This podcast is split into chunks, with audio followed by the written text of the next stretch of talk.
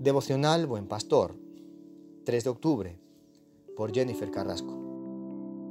Parábola de la torre y el rey que va a la guerra. En el capítulo 14, del 25 al 35 del Evangelio de Lucas, Jesús continúa su enseñanza al hablar sobre las elecciones que enfrenta el discípulo que quiere seguirlo.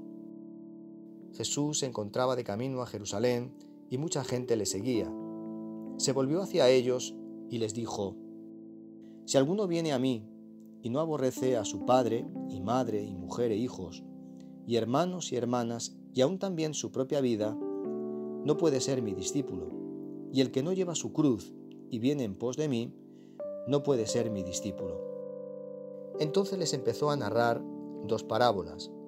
Así les dijo, si alguno de ustedes quiere construir una torre, ¿qué es lo primero que hace? Pues se sienta a pensar cuánto va a costarle para ver si tiene suficiente dinero. Porque si empieza a construir la torre y después no tiene dinero para terminarla, la gente se burlará de él.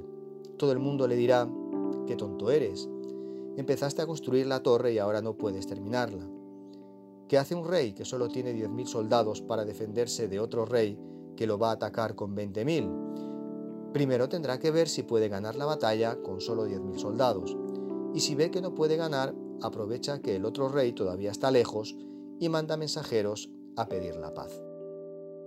Ser discípulos de Jesús requiere grandes sacrificios. Jesús enseña a través de esta parábola esta verdad. Hace una pausa para enfatizar lo importante que es pensar y reflexionar cuidadosamente antes de actuar.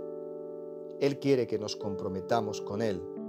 Una palabra poco popular en nuestros días ya que cada uno está centrado más en sus necesidades, bienestar, enriquecimiento y muchas otras cosas. Jesús de antemano nos dijo que no iba a ser fácil el discipulado.